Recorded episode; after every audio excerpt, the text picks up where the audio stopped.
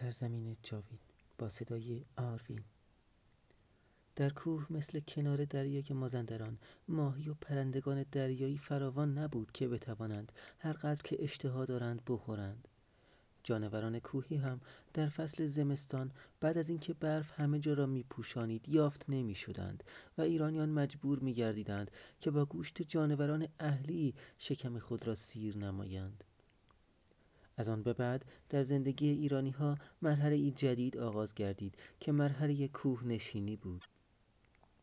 تا آن تاریخ ایرانی ها قومی بودند جلگه نشین و گرچه در کوه ها گردش می کردند و یک قسمت از جانوران را از کوه ها شناختند و بعد اهلی کردند و یک قسمت از گیاهان از جمله گیاهان طبی را در کوه ها به دست آوردند.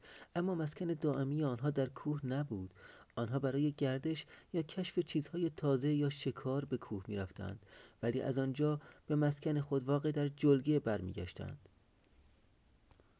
شاید اگر روداب پیش بینی می کرد که عزها از کنار دریای مازندران نخواهند رفت دستور می‌داد که ایرانیان به خراسان بروند.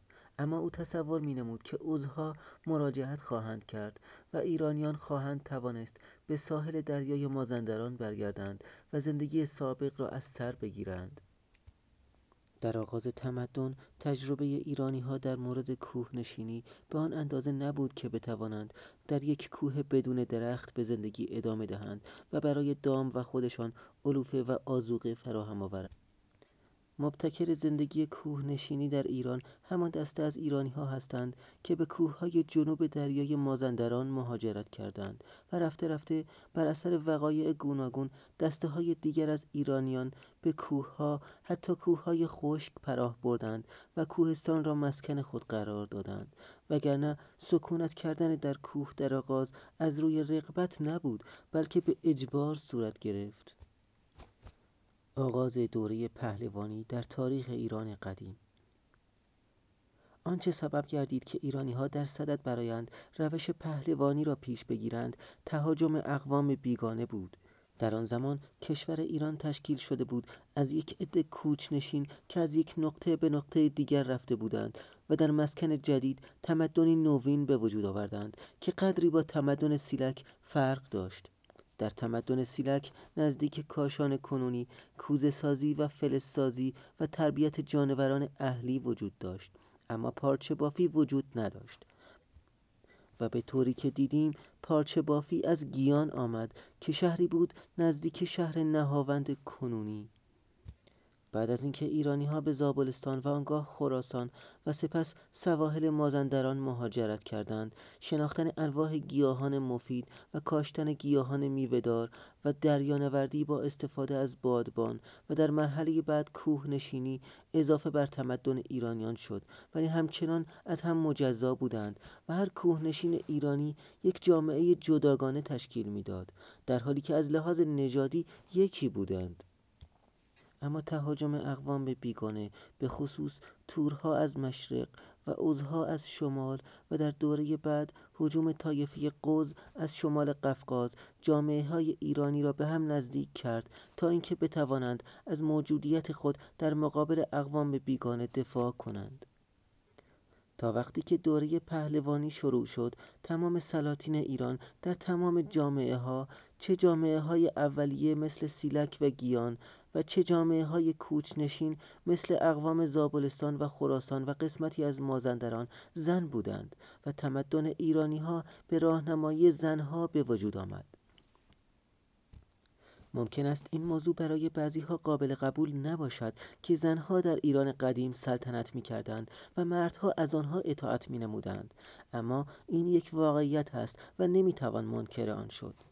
سلاطین ایران از بانوان بعد از اینکه با هوش سرشار خود بنیان تمدن ایران را استوار کردند و اقوام ایرانی را از خطرهای گوناگون حفظ نمودند جای خود را به مردان واگذار کردند چون بر اثر دوره پهلوانی مرد نسبت به زن سبقت پیدا کرد و سلطنت از بانوان به مردان رسید.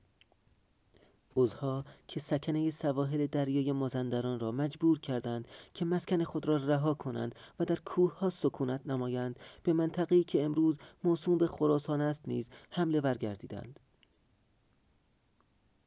زابلستان هم از طرف شرق مورد تهاجم تورها قرار می گرفت و هر چند یک مرتبه تورانیان به زابلستان حمله می کردند و ایرانیان را وادار به کوچ می نمودند و بعد از اینکه همه چیز را ویران می کردند به مبدع خود برمیگشتند و ایرانیان هم پس از رفتن تورها برمیگشتند.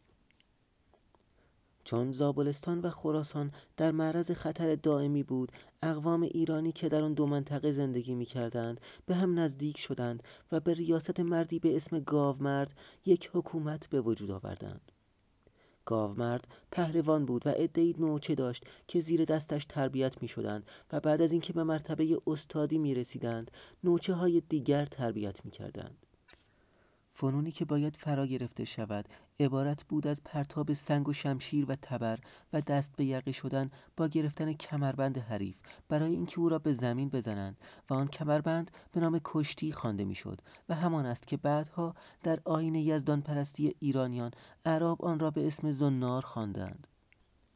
هزاران سال از دوره گاومرد اولین مربی کشتی در ایران میگذرد و هنوز در زبان فارسی می‌گویند کشتی گرفتند. و نمی‌گویند کشتی زدند یا کشتی خوردند. زیرا کشتی عبارت از کمربندی بود که هنگام دست به یقه شدن آن را می گرفتند و اگر اصطلاح کشتی گرفتن از زبان فارسی امروزی برداشته شود برای رساندن مفهوم مبارزه دو نفر اصطلاح دیگری وجود ندارد.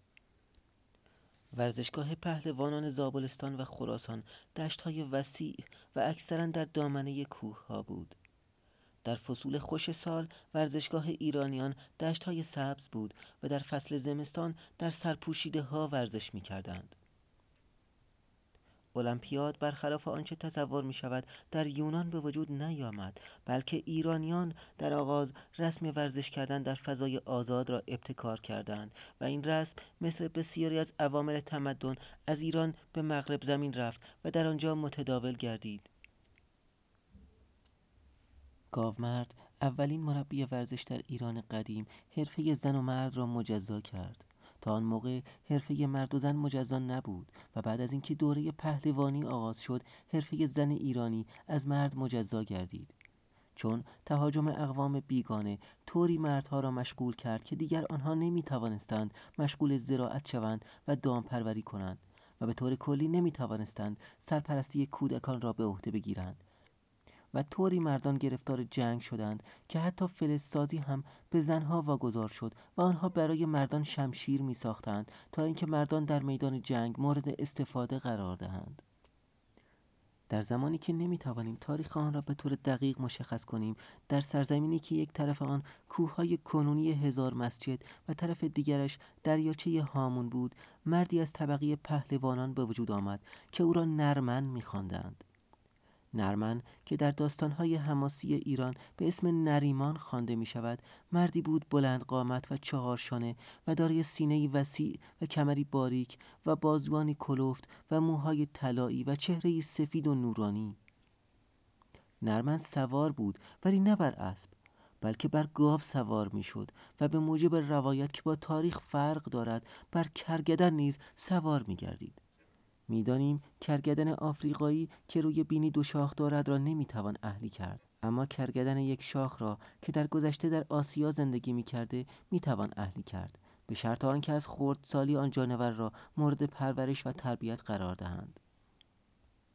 در اینکه قبل از خشک شدن دریاچه مرکزی ایران در آن کشور کرگدن وجود داشته تردیدی نداریم.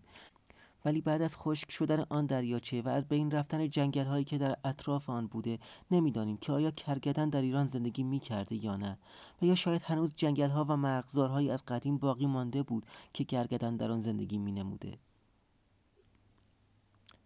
در دوره های بعد چون پهلوانی سنف مخصوص شد دیگر پهلوانان ایرانی از راه زراعت یا دامپروری ارتزاق نمی کردند بلکه حرفه پهلوانی درآمد مخصوص داشت و از راه خود آن حرفه ارتزاق می نمودند.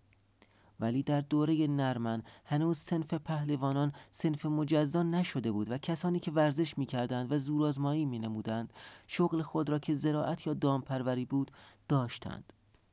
از وضع زندگی نرمن زیاد اطلاع کافی نداریم همینقدر می‌دانیم که مردی پهلوان و زیبا بود و از راه پرورش دام روزگار میگذرانید و فرزندش سم یا سام را چون خود پهلوان کرد.